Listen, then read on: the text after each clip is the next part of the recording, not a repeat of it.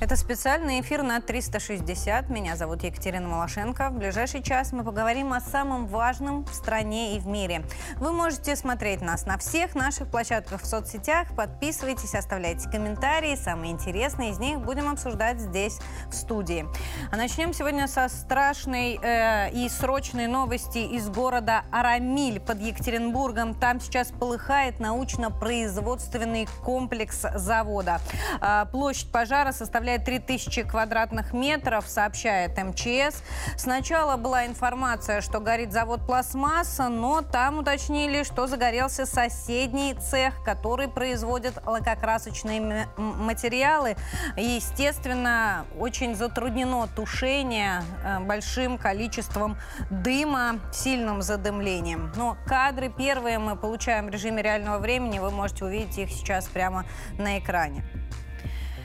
Теперь к сообщениям в зоне соприкосновения на Донбассе. В Кривом Роге сегодня ночью гремели взрывы. Украинские СМИ сообщают о работе российских беспилотников. По предварительной информации, они повредили некий инфраструктурный объект. На месте пожара начался, на месте удара начался сильный пожар. Но конкретно какой именно объект попал под атаку российских беспилотников, не уточняется. Власти сразу засекретили эту информацию. Начальник военной администрации Кривого Рога, например, подтвердил удар и сразу обратился к жителям города, чтобы те не снимали видео и не публиковали его в соцсетях. По версии наших аналитиков, дроны атаковали объекты размещения украинских военных и объекты топливно-энергетического комплекса. Комплекса. А в Сумской области, там тоже сообщали о взрывах, поражены места хранения американских и британских беспилотников. Это что касается срочных сообщений. Теперь давайте проанализируем, что же все-таки происходит на основных направлениях в зоне спецоперации. В лентах новостей снова появилась новая Каховка. Сегодня утром Генштаб вэ эс у опроверг свое же собственное заявление об уходе вооруженных сил России из Новой Каховки. Я даже хочу вам сразу показать цитату, собственно, Генштаба. Мы сейчас ее с вами откроем на сайте триста шестьдесят. Нет, на РИА Новостях у нас есть. Здесь сообщение из соцсетей Генштаба вэ эс у. Информация об уходе противника из данного населенного пункта была обнародована в результате некорректного использования имеющихся данных. Ну, давайте разберем все, с чего все началось. Накануне Генштаб вэ эс у выступил со срочной новостью. Якобы российские войска покинули Новую Каховку, а у вэ эс у там какие-то э, огромные успехи. Тут же появилось опровержение от российских властей. Владимир Сальдо назвал эту информацию ложным способом привлечь внимание к поездке Зеленского в Херсон. Ну, не получилось того информационного бума, и нужно было подтверждать это некими успехами на поле боя. Поэтому Генштаб вэ эс у и сделал такой вброс. Однако есть и видеокадры, которые подтверждают, что российские подразделения находятся на позициях, продолжаются позиционные бои, и наша артиллерия наносит удары а, по, соответственно, опорным пунктам а, вэ эс у. Это одни из последних кадров а, из района Новой Каховки. А вот что касается э, украинской ДРГ, которая э, пробралась на острова на Днепре в Херсонской области, эту информацию наши военные подтверждают. Это не первый такой прорыв. Спецгруппы вэ эс у приплывают на лодках, размещаются в жилых домах в частном секторе на островах, устраивают там наблюдательные пункты. Ну а наши разведчики э, фиксируют это и наводят огонь артиллерии. Вот как раз есть и эти кадры в распоряжении телеграм-канала военкора «Русской весны». И здесь как раз работа российской артиллерии по позициям боевиков на этих островах, куда они периодически пытаются прорваться. Ну, а о важности артиллерии мы продолжим. На самом деле, мы каждый день практически говорим, насколько это важный род войск, и какая техника есть в распоряжении ВСУ, какая техника есть у нас. Мне сегодня хотелось бы поговорить о преимуществах российской техники с точки зрения обслуживания. Ведь те же гиацинты можно починить прямо в поле, и сделать это очень быстро. Конечно, нужны навыки и умения. Они есть у наших военных. Как они работают, узнала моя коллега Лена Кононова. Она сама побывала на позициях российских артиллеристов. Гиацинт Б. Б значит буксируемый, правильно да, я понимаю? Да. Какие еще характеристики? Калибр сто пятьдесят два миллиметра. Надежное орудие. Легко обслуживаемое в любых условиях. Зимой, летом, жара, мороз. Без разницы. Надежность очень немаловажный фактор этого орудия. В отличие от многих западных аналогов, мы просто можем в поле какие-то поломки раз-два исправили личным составом, и все, и дальше работаем. Снаряд осколочно-фугасный, взрыватель осколочный, заряд уменьшенный, шкала тысячных, прицел. Орудие! Выстрел! А теперь давайте к официальным данным. Я еще раз повторю, что именно сведения Министерства обороны являются основой для анализа того, что происходит в зоне спецоперации. Последнее заявление Игоря Конашенкова разобрали мои коллеги.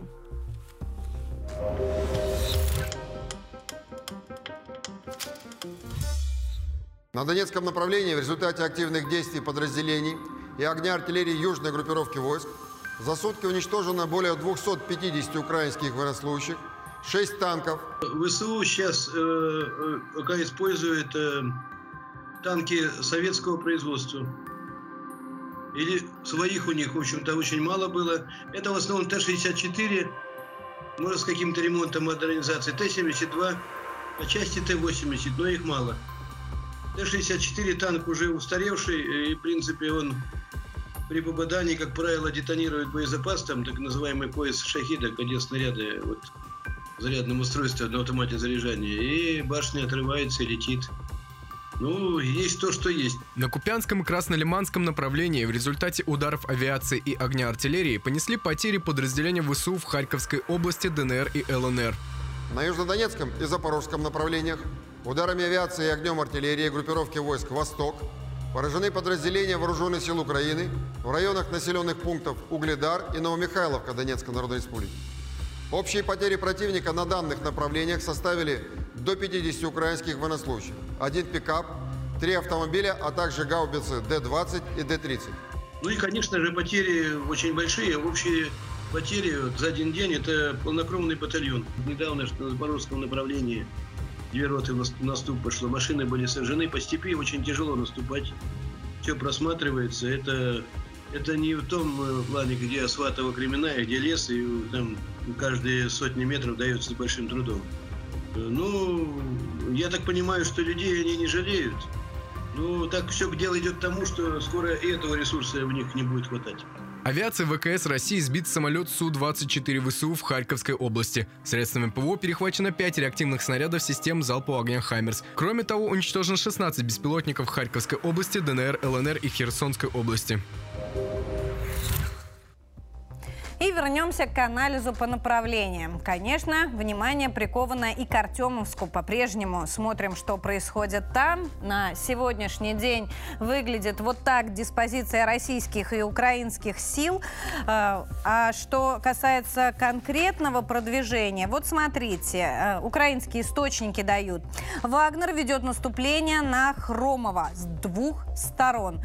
Примерно такие же сообщения приходили от украинских источников и накануне. ВСУ пытаются контратаковать в районах Собачевки и Буденновки. Об успехах не сообщается. На юго-западных окраинах штурм ведут... Э Наши отряды занимают новые позиции, но ВСУ пытаются сопротивляться, поэтому там практически без изменений за последние сутки. Это что касается Артемовска. А в Киеве такие новости, естественно, никого не радуют. Им нужны успехи, которые они будут демонстрировать Западу. В итоге а, приходится оправдываться за отсутствие этих успехов. А Зеленский здесь использует свою привычную тактику. Он обвиняет кого угодно, только не себя. И на этот раз жалуется господин Зеленский на Запад.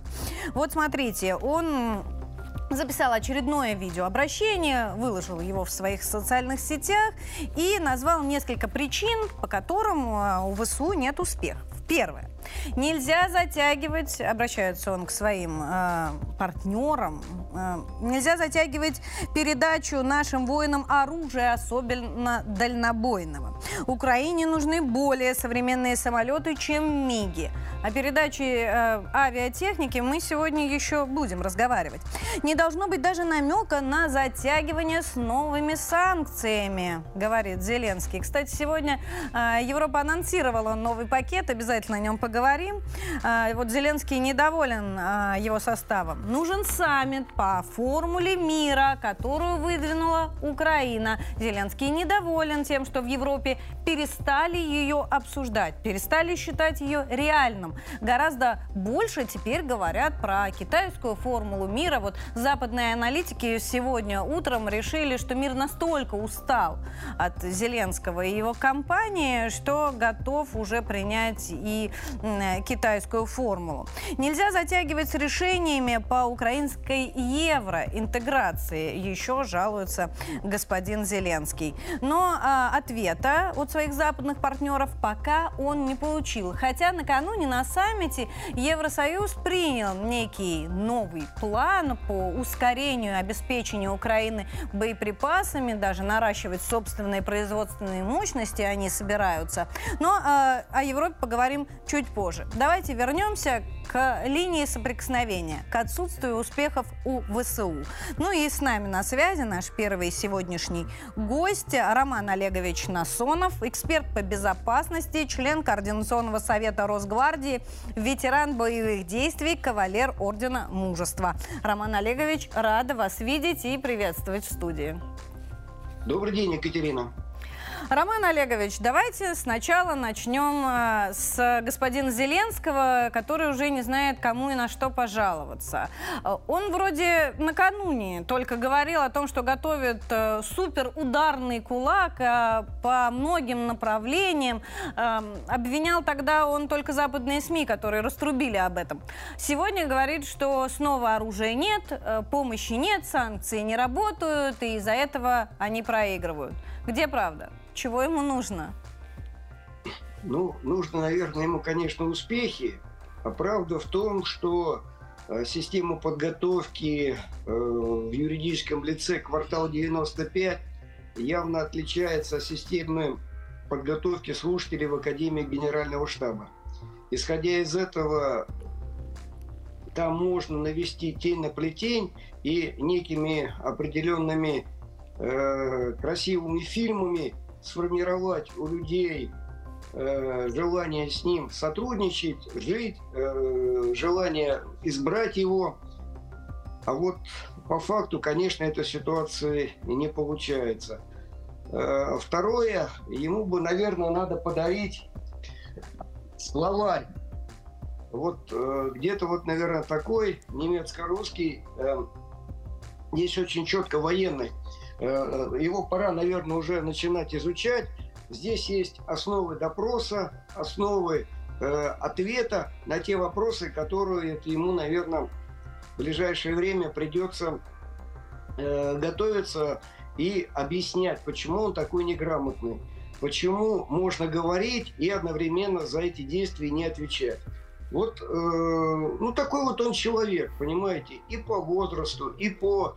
Это имиджевый человек, тот, который вот ведет себя на экране. Уверенно, Роман Олегович, красиво. Но он ведь в Киеве угу. такой не один. Вот Генштаб ВСУ, там вроде советские военачальники, с советским образованием я имею в виду. Люди, которые да, учили военную военным. науку. И они тут же говорят, что русские ушли из Каховки, Им жители трубят во всех соцсетях, что нет, не ушли, посмотрите видео, посмотрите, как они бьют. Им приходится оправдываться. Это, что за такой глупый пиар-шаг? Это информационный сброс. Ведь вы поймите, о чем-то постоянно надо доводить информацию, в том числе и для населения.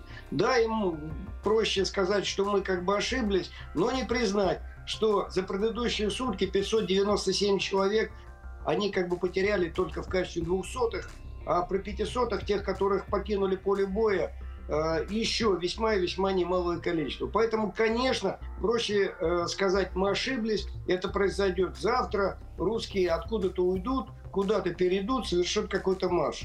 Вот и все. Это его требования псевдоверховного командующего государства четыреста четыре, который вот в настоящее время, они вынуждены играть по его правилам. Поверьте, там высоко подготовленные специалисты. Мы правильно с вами понимаем, по единой советско-российской школе они обучались. Все они знают. И как производить разведку, и как организовывать операции, сражения и как эшелонировать, все они знают. Но если во главе стоит человек недееспособный, не предназначенный для решения данной задачи, они вынуждены будут вот так же красиво, как вот сейчас вам на экране, говорить, оправдываться, что-то в чем-то как бы убеждать.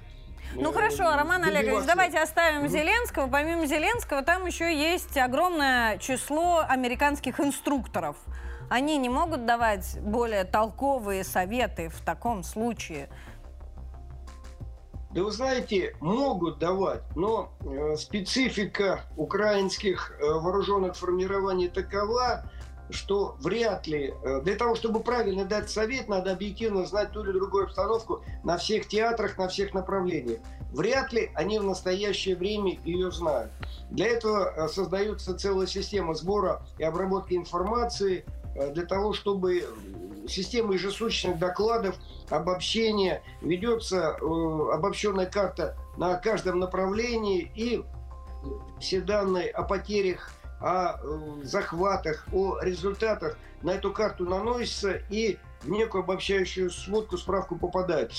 Здесь же, судя по всему, вот мы же видели, как люди входят в Артемовск, выходят оттуда, их не считают, они не закрывают те или другие как бы нормативы, поэтому американцы, они остаются американцами, они выполняют, получают свои добросовестные американские командировочные, широко улыбаются, говорят, командировочных надо как бы больше, а управлять вот э, тем, чем нам как бы дают, ну, весьма сложно. Весьма сложно. Ну, и опять же, им э, переводчики нужны. Спасибо вам большое за вашу оценку. Роман Олегович Насонов, эксперт по безопасности, член Координационного совета Росгвардии, ветеран боевых действий, кавалер Ордена Мужества, с нами был на связи. Оценили обстановку для ВСУ. А теперь давайте к развитию новых российских регионов. Мишустин заявил о, о создании свободной экономической зоны в новых четырех регионах Российской Федерации. Путин поставил задачу перезагрузить их экономику. экономику и за восемь лет вывести на общероссийский уровень. Мишустин рассказал, как это будет сделано. Давайте смотреть.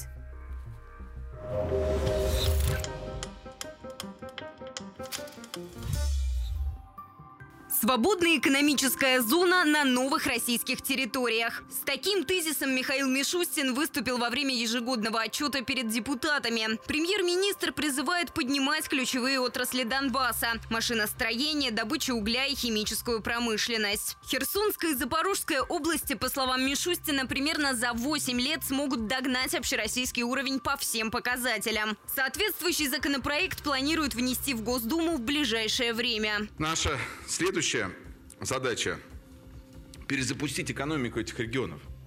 Ключевые отрасли Донбасса – металлургия, машиностроение, добыча угля, химическая промышленность. А аграрный сектор в перспективе способен стать одним из основных драйверов развития и обеспечения занятости, особенно в Херсонской, в Запорожской областях. Многие промышленные и сельскохозяйственные предприятия там были остановлены. Предстоит восстановить основные производственные мощности – а там, где возможно провести глубокую модернизацию. Частично решить вопросы помогут все те базовые механизмы государственной помощи промышленности, которые уже на сегодняшний день действуют в нашей стране. Донецкую и Луганскую народные республики, Херсонскую и Запорожскую области приняли в состав Российской Федерации по итогам референдумов. Они прошли в две тысячи двадцать втором году после начала специальной военной операции Вооруженных сил России на Украине. И к оперативной информации. Площадь пожара увеличилась до четырёх тысяч квадратных метров в э, Свердловске. Для координации действий э, сил и средств пожарной охраны на месте развернут оперативный штаб. Вот самые свежие кадры с места на ваших экранах. Тушение пожара, как мы уже говорили, осложняется сильным задымлением из-за того, что горят лакокрасочные материалы. Следим за развитием этой истории, этого ЧП, держим вас в курсе. Ну, теперь давайте к международной повестке. Дания нашла загадочный предмет у трубы Северного потока. Давайте смотреть, как выглядит загадочный предмет. Вот такую фотографию опубликовали датские СМИ. Ну, а что интересно в этой истории, что уже... Уже они пригласили к подъему, к операции по подъему э, оператора Северного потока.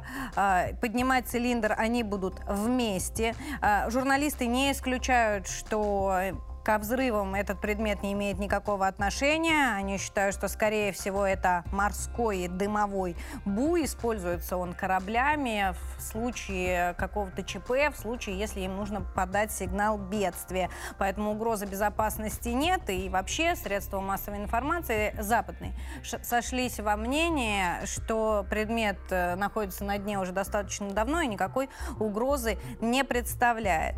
Я хочу напомнить, что что Россия давно предлагала Дании свое участие в исследовании места взрыва. Специалисты Газпрома, вот по словам нашего же президента, при исследовании газопровода уже находили некий столбик на удалении примерно тридцати километров от места взрыва. Он был установлен в уязвимом месте на стыке труб. Эксперты считают, что это может быть антенна для наведения взрывного устройства. Путин отметил, что могло быть заложено несколько бомб, и какие-то еще не разорвались. А вот это станет очередным доказательством причастности США и Запада к подрыву северных потоков. Тоже следим за и развитием этой ситуации и будем держать вас в курсе. Давайте вернемся к теме еще Международного уголовного суда. Ордер на арест президента нашего обсуждается во всех средствах массовой информации, как в России, так и за рубежом, очень активно всю последнюю неделю. Но вот выяснилось, что в этом ордере одна интересная деталь. Брат прокурора, который вынес представление об аресте в МУС, преследуется за педофилию. Сам замешан в этом прокурор или нет, не ясно, но большой вопрос, что вообще происходит в этой западной структуре. И вот моя коллега Ксения Гурьянова в своем стриме подняла этот вопрос, и я хотела бы показать вам фрагмент этого эфира. Сейчас в средствах массовой информации на Украине только и обсуждают, что Международный уголовный суд выдал арест, ордер на арест Владимира Владимировича Путина. Я бы хотела э, подробнее коснуться этой темы.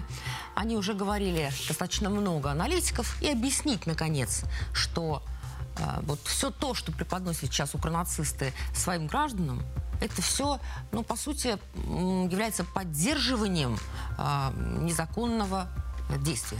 Итак, Международный уголовный суд. Для начала нужно понять. Это организация, созданная в девяносто восьмом году.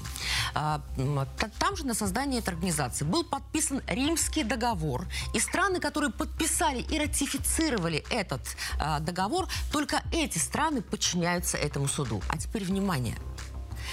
В число этих стран не входит ни Россия, ни США, ни Украина. И уже даже вот по этой самой одной единственной причине, что эти страны не входят в число тех стран, которые подписали и ратифицировали договор, постановление этого суда об аресте любого, в общем-то, гражданина Российской Федерации уже является незаконным. И вторая причина. То есть, ну, для начала мы понимаем, что прокурор совершил уголовное дело заведомо противо, противоправное. Он на это пошел. Так вот, по поводу второй причины. Международный уголовный суд не имеет права возбуждать уголовные дела, да и вообще не имеет права возбуждать какие-либо дела против первых лиц государства. Они защищены. Немного о том самом прокуроре. Это британский юрист Карим Ахмадхан. Так вот, оказывается, этот прокурор знаменит тем, что у него брат э, педофил. Да, друзья мои, брат педофил. Э, педофил Имраном Ахмадом Ханом, политиком, в мае две тысячи двадцать второго года попавшим в тюрьму за сексуальное насилие над несовершеннолетним мальчиком. То есть он в мае две тысячи двадцать второго года, брат этого как раз прокурора, пытался изнасиловать несовершеннолетнего мальчика, попал в тюрьму. А двадцать третьего февраля этого года педофил-насильник, благодаря ходатайству брата, вышел на свободу. То есть мы прекрасно сейчас с вами видим картинку, да? Вот это правонарушение, которое совершил прокурор этого международного суда, это, скорее всего, ну, как бы вот за ниточки дернули, брата выпустили педофила, понимаете? Может быть, и он сам, неизвестно, является тоже э, педофилом, кто его знает. Но в любом случае, глядя на этих людей, понимая, что они делают, э, создается такое ощущение, что, ну, э, получается, закон вообще уже не действует для некоторых людей. То есть они просто живут вне закона, нарушая все, что только можно. И ведь э, понятно, что главы других государств, просто умные люди, дипломаты, обычные граждане, которые немного ознакомились с ситуацией, понимают, что это, ну, не просто абсурд. То есть, по сути, это э, серьезное нарушение и обвинение, которое можно предъявить и прокурору, и этому суду, и всем тем, кто каким-то образом это поддерживал. Так вот, на Украине уже начали везде писать всяческие э, там, заголовки газет, что, слава богу, вот выдали ордер на арест. Вы рано смеетесь, ребята, вы очень рано смеетесь. Вообще, вы знаете, э, я заметила, что вот э, тот, кто рано смеется, тот потом горько плачет.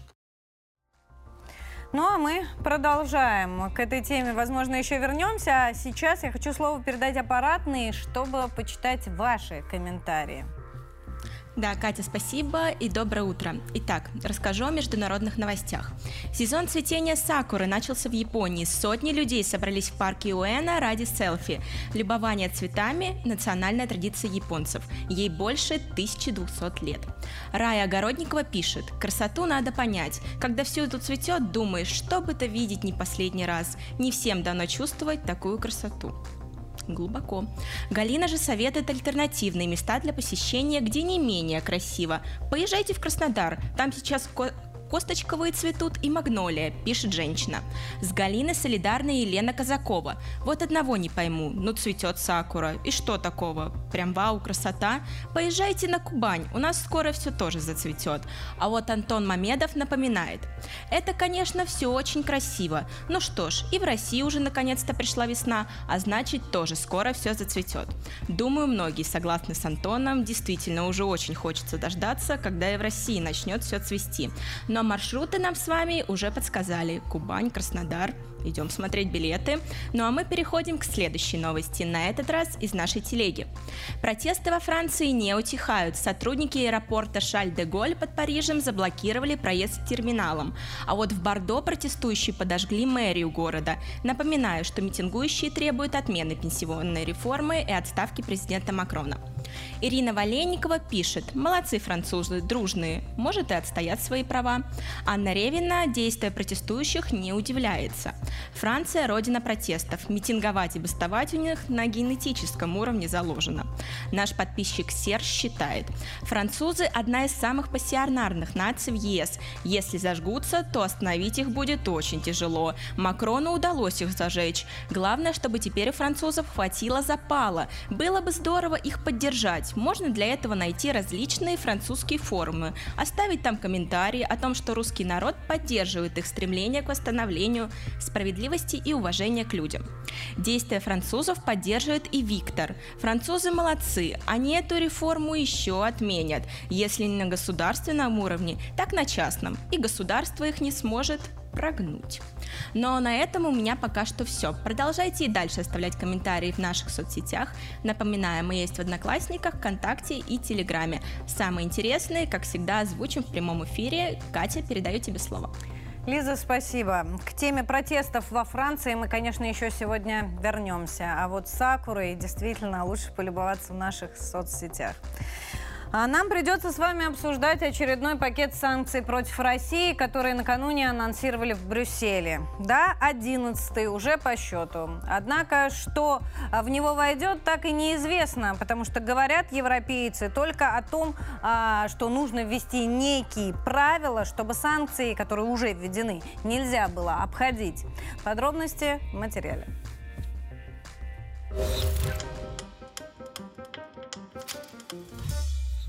одиннадцатый пакет антироссийских санкций направят на борьбу с их обходом, заявила глава Еврокомиссии. При этом сроки введения новых ограничений Урсула фон дер Ляйен не назвала. Nominated... Мы назначили специального уполномоченного по антироссийским санкциям. Этот человек поедет в страны, где, как мы полагаем, помогают обходить ограничения. Мы уже начали эту работу. А власти Польши уже призвали продлевать меры против Москвы каждый год, а не раз в шесть месяцев, как сейчас.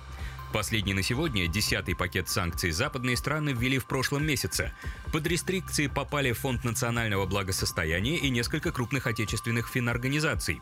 По словам еврочиновников, меры подразумевали торговые ограничения на сумму одиннадцать миллиардов евро. Сейчас в черном списке западных союзников более тысячи двухсот россиян и четыреста тридцать пять юридических лиц.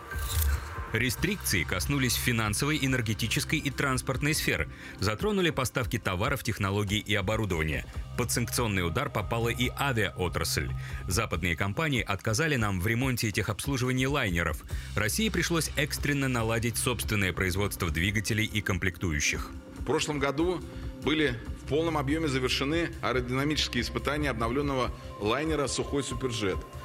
Теперь он будет оснащаться российскими двигателями пятого поколения пэ дэ восемь вместо иностранных агрегатов. Его первый полет планируется в течение ближайших трех месяцев. Михаил Мишустин напомнил, с две тысячи двадцать шестого года страна планирует выпускать больше ста самолетов ежегодно.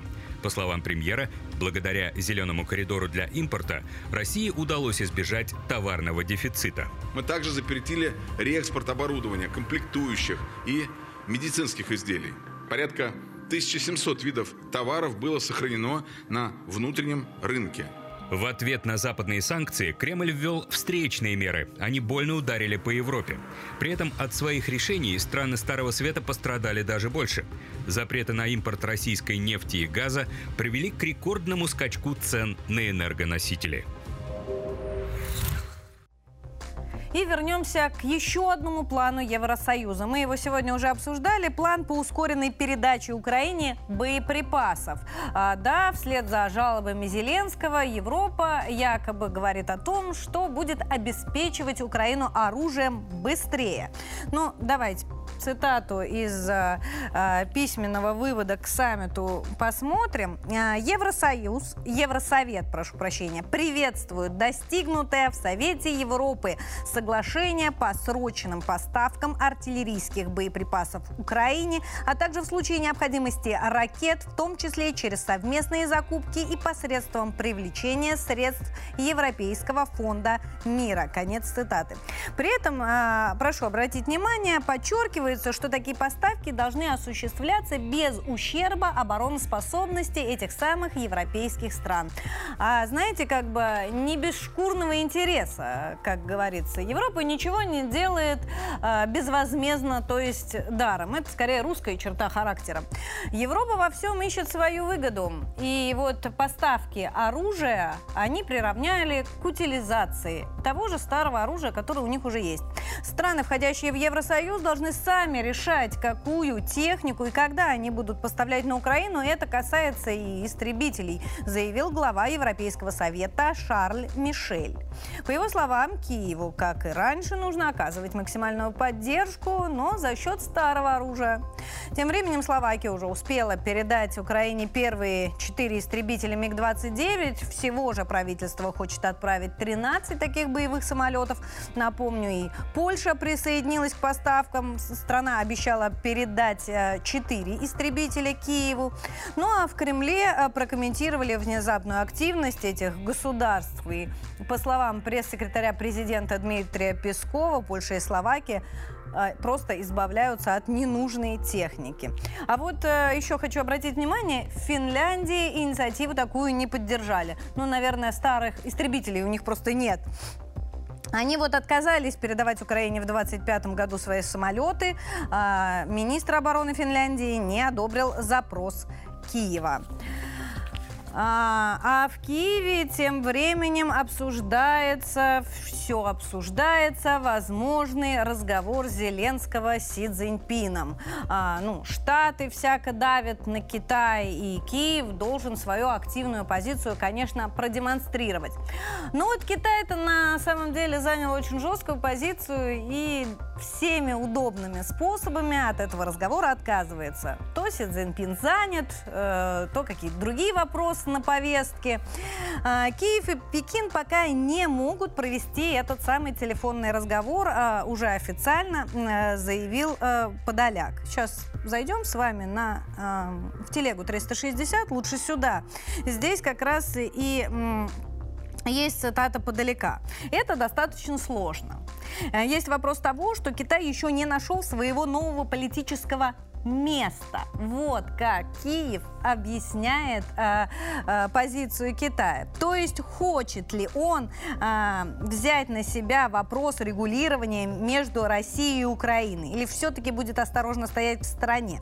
Как я понимаю, Китай еще для себя этого не выяснил. Вот так в Киеве интерпретировали отказ Китая разговаривать с Зеленским. Э, но наши аналитики уверены, что это-то как раз и свидетельствует о том, что у Китая жесткая политическая воля, и он будет следовать исключительно своим интересам. Ну и некие договоренности с Путиным, безусловно, были достигнуты. Подтвердить или опровергнуть эту мысль в нашу студию мы пригласили нашего следующего гостя. И с нами на связи Алексей Ярошенко, руководитель Центра экспертного сопровождения политических процессов. Алексей, рад приветствовать. Катя, добрый день. Алексей, как вам такое объяснение офиса президента Зеленского? Почему же Си Цзиньпин все отказывается от разговора с господином Зеленским? Мне кажется, они просто превзошли себя. Ну, давно таких заявлений не было. Они находятся, вот трансформируется мироустройство, миропорядок, и они находятся на несколько шагов позади. Они вот все еще думают, что, значит, США могут каким-то образом огромный и могучий Китай склонить к чему-то, да, склонить к тому, что Китай э, хотя бы поговорит с киевским режимом. В общем, они считают, что у США какие-то остаются э, рычаги влияния на Китай.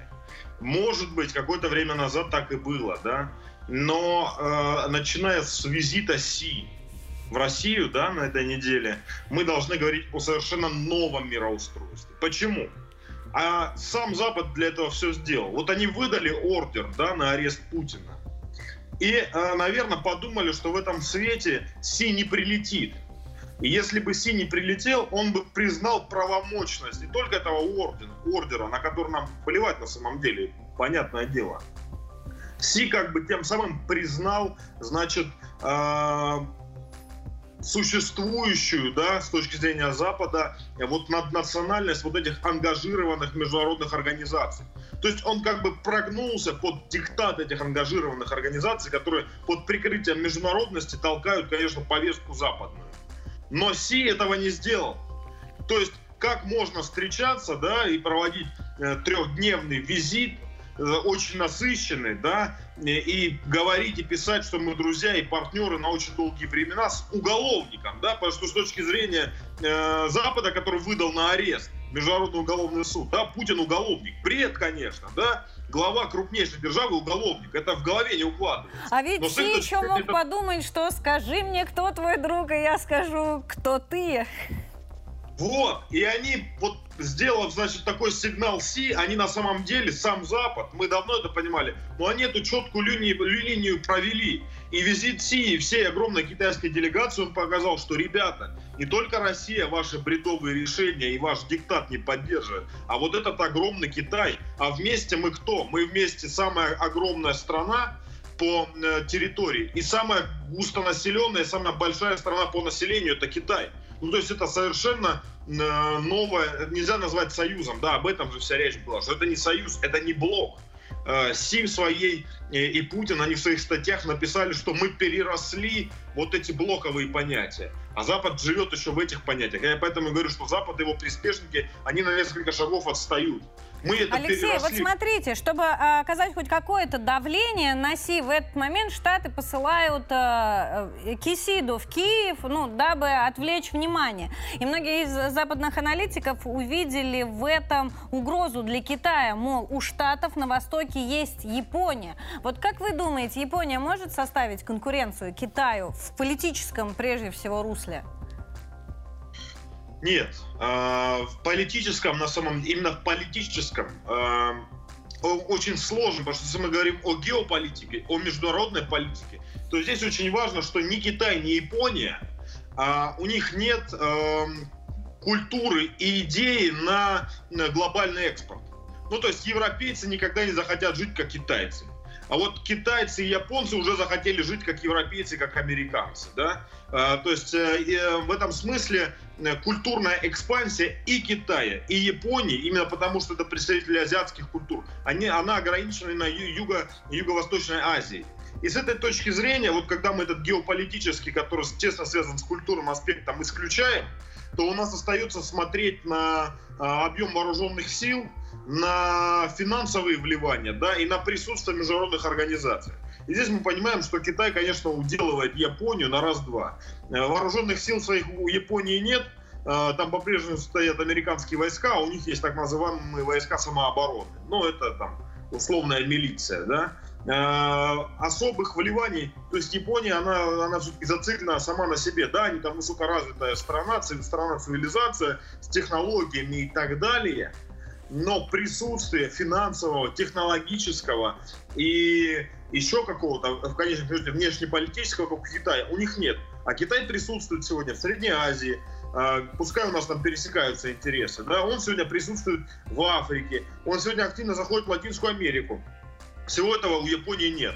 Да, вот она такой некоторый проводник интересов Америки на, э, в этом регионе, в Азиатско-Тихоокеанском, но сама по себе Япония, ну да, ну развитые технологии, ну роботы у них там, ну еще что-то. Но в целом, в целом, то есть побороться с огромной мощью Китая нет никаких шансов. Китай ну, хорошо, вернемся в Киев. Алексей, как вы думаете, все-таки удастся Подоляке, э, подо, Подоляку договориться с Си Цзиньпином, чтобы разговор состоялся? Или нет? А нам это вообще интересно. Ну, есть вот какой-то там, ну, киевский режим, ну, откровенно террористическая организация. Да, но это на полном серьезе обсуждать, а вот встретится Си Цзиньпин с руководством ИГИЛ или не встретится. Ну, то же самое. Ну, и, конечно, он не будет с ними встречаться, это дискредитировать себя, да, это просто, э, как бы, он этого не сделает, он никогда этого не сделает. Это, я повторю, что, что с ИГИЛ или с Аль-Каидой встретится, да. Поэтому, да, будут какие-то послы, будут какие-то переговоры, но Си никогда с Зеленским не повстречается. Надо понимать, что он в глазах Зеленский э, нормальной мировой общественности, да, которая находится за пределами западной аудитории. Потому что Запад думает, что они весь мир, да, они вот, они весь мир. На самом деле нет, весь мир он там, он, он начинается с России, идет дальше в Азию и на восток. Вот это весь мир. Они, конечно, Зеленского воспринимают, ну, вот какой-то клоун-террорист. Спасибо вам большое за вашу оценку. Алексей Ярошенко, руководитель Центра экспертного сопровождения политических процессов, с нами был на связи. А мы с вами вернемся в Европу. Средства массовой информации предрекают Германии беспрецедентные по масштабу забастовки. Я хочу показать вам как раз ссылку на немецкие газеты в нашей телеге, конкретно на Шпигель. Давайте посмотрим, вот о чем идет речь, что в начале следующей неделе всю Германию могут охватить масштабные забастовки. И э, в первую очередь в них э, примут участие все транспортники страны, от водителей автобусов до пилотов самолетов.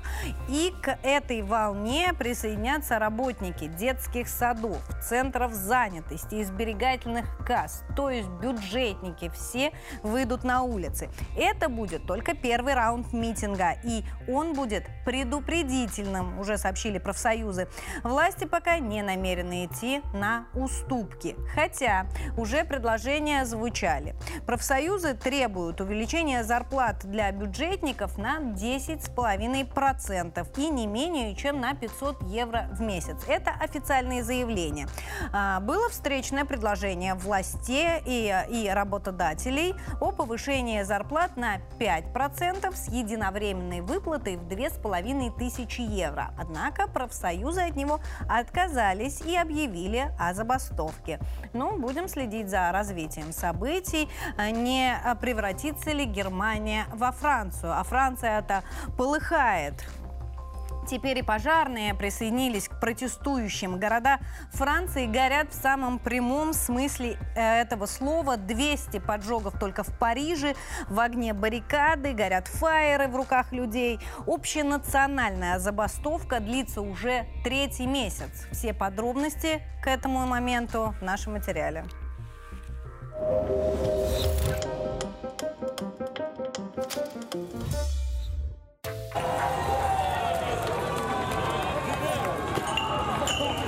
Подожгли дверь мэрии. Так прошел протест из-за пенсионной реформы в Бордо.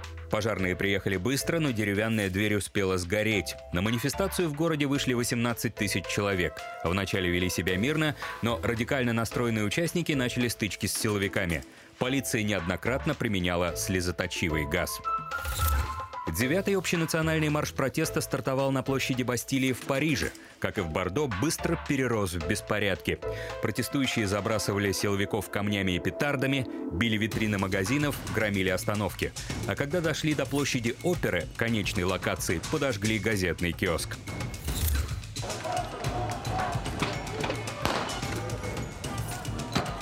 По всей Франции на улицах собрались более миллиона человек. В Рейне силовикам пришлось давать отпор несколько раз. В Лорьяне манифестанты пытались проникнуть в полицейский участок. Забастовка частично парализовала работу общественного транспорта. Железнодорожники заблокировали движение на Лионском вокзале, вышли на пути. Присоединились к манифестациям двадцать пять процентов сотрудников национального оператора железных дорог. Остановили железнодорожное сообщение и в Ницце. А в аэропорту Шарль-де-Голь активисты перекрыли подъезд к одному из терминалов. Помимо этого, в дирекциях аэропортов опасаются. Кончатся запасы керосина. Работники нефтеперерабатывающего завода в Нормандии бастуют уже неделю. В беспорядках пострадали более ста двадцати полицейских, сообщили в МВД республики. Так на печальную статистику отреагировала премьер-министр Франции Элизабет Борн. Проводить демонстрации и выражать свое несогласие – это право. Насилие и ущерб, которые мы видели сегодня, неприемлемы. Я благодарна полиции и аварийным службам, которые были мобилизованы.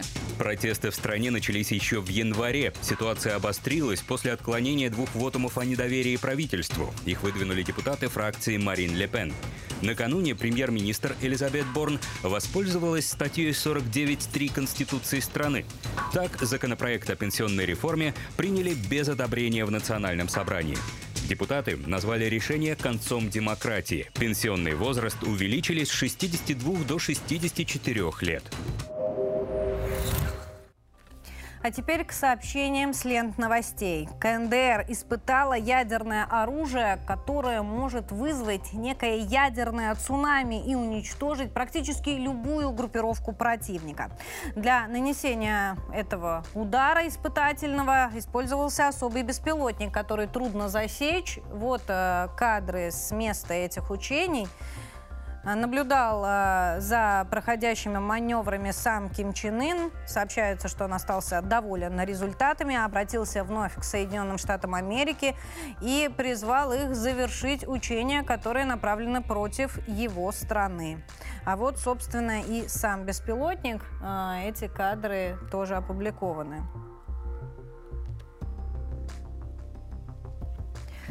Давайте теперь к внутренней повестке. Сегодня пятница, впереди выходные, и нам очень хотелось бы, чтобы вы провели их с пользой, с хорошим настроением, значит. А для этого мы должны быть уравновешены, спокойны, и внутри должна быть гармония. Зачастую для этого мы обращаемся к психологам. Сегодня это уже обычная, нормальная практика. Но вот как отличить реального, квалифицированного психолога от инстаграмного, как сейчас принято говорить, мы решили спросить у специалиста. Я знаю, что с нами на связи уже есть психолог, поэтому не буду ходить вокруг да около. Давайте подключим к эфиру Голубева Геннадия Геннадьевича, врач, психотерапевт, семейный психолог, член Российской психотерапевтической ассоциации. С нами на связи. Здравствуйте.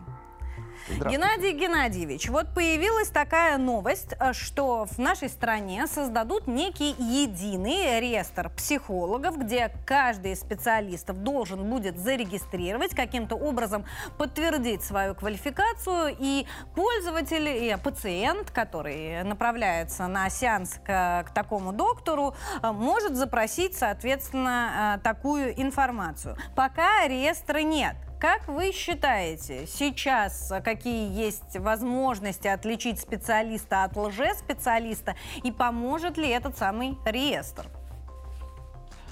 Я думаю, что появление такого реестра, эта тема, скажем, давно востребована. Более того, скажу, подобные реестры существуют, но в рамках ассоциаций. Например, вот вы упомянули Российскую психотерапевтическую ассоциацию, членом которой я являюсь уже достаточно давно. Там есть реестр специалистов, и человек всегда может э, туда заглянуть и узнать, э, есть ли указанный интересующий его специалист, э, профессионал вот в этом реестре. Но единого реестра нет. Но здесь э, достаточно много вопросов возникает. Понимаете, дело в том, что э, на поле таком, которое мы назовем пси, да, то есть психологии, трудятся специалисты самого разного профиля. Ну, в первую очередь, это вот врачи, психотерапевты. Собственно говоря, у нас в стране психотерапевтом, согласно законодательству, является врач, имеющий медицинское образование и прошедший специализацию либо ординатуру. Но психотерапевтами сейчас называются многие психологи, хотя юридически они не имеют права вот так называться. Ну, это общемировая практика, поэтому мы, наверное, в этом плане как-то идем в тренде. И это не является основной проблемой. Главное, чтобы люди могли работать эффективно и помогать. Но есть еще отдельная категория коучей, вот, которые тоже, по сути, занимаются психотерапией, не имея ни соответствующего ни образования, ни достаточной подготовки. Более того, вот э, самое, наверное, в этом вопросе э, ну, сложное, что ли, это то, что э, зачастую э, вот действительно психологи может называться кто угодно. Э, на моей памяти я встречал визитки с надписью «психолог» у людей, которые ну, не имеют никакого отношения. То есть это юристы, экономисты, инженеры. Знал одного философа, который тоже назывался психотерапевтом и психологом. Ну вот когда да, ты вот, приходишь конечно, на прием, да. Как отличить вот этого псевдокоуча без образования от настоящего психолога, кому действительно можно доверять? Ведь э, все-таки открыться не всем просто. Да, я еще, понимаете, хочу вот мысль довести до конца. Тут еще есть такой момент, что зачастую человек, имеющий диплом психолога, занимается гаданием на картах Таро и эзотерическими практиками. Есть даже кандидаты психологических наук, которые вот таким вопросом грешат. И, безусловно, человек, придя к нему и спросив, вы имеете образование, он, конечно, скажет «да», и даже диплом кандидата наук может предъявить, и человек будет в неком заблуждении. И вот здесь, мне кажется, будущее даже не за реестром, а за само, скажем, юридическом так, ключе самоорганизующимися такими сообществами, то есть где человек, который является профессионалом, он ну, имеет что ли какую-то поддержку и взаимодействует с коллегами. А вот отвечая на ваш вопрос, ну, безусловно, конечно, надо спросить, что вы заканчивали, какой у вас есть диплом, сколько у вас часов подготовки, потому как ну, есть и курсы месячные, где тоже выдают диплом психолога, причем гособразца, по крайней мере. Психолог не обидится, если ему задавать такие вопросы? Ну, вы знаете, здесь, я думаю, это просто такая практика уже должна иметь место быть. Мы же, безусловно, можем иметь, имеем право спросить сертификат качества на тот или иной продукт в магазине, если у нас вызывают какие-то э, вопросы. А здесь все-таки касается вопрос э, личности, вопрос судьбы человека в каком-то смысле. Потому как, э, обращаясь к таким неквалифицированным специалистам, люди могут э, ухудшить свое состояние. Это вопрос здоровья, это здоров... вопрос будущего. Геннадий Геннадьевич, еще вот такой важный вопрос. У врачей есть специализации. Там кардиолог, терапевт, да. окулист и так далее. Да. Психолог, он психолог. Есть какая-то вот градация по тем направлениям, которым человек занимается, то есть профильный. Этот специалист работает с семейными проблемами, этот с профессиональными, этот помогает восстановиться после наркозависимости, например.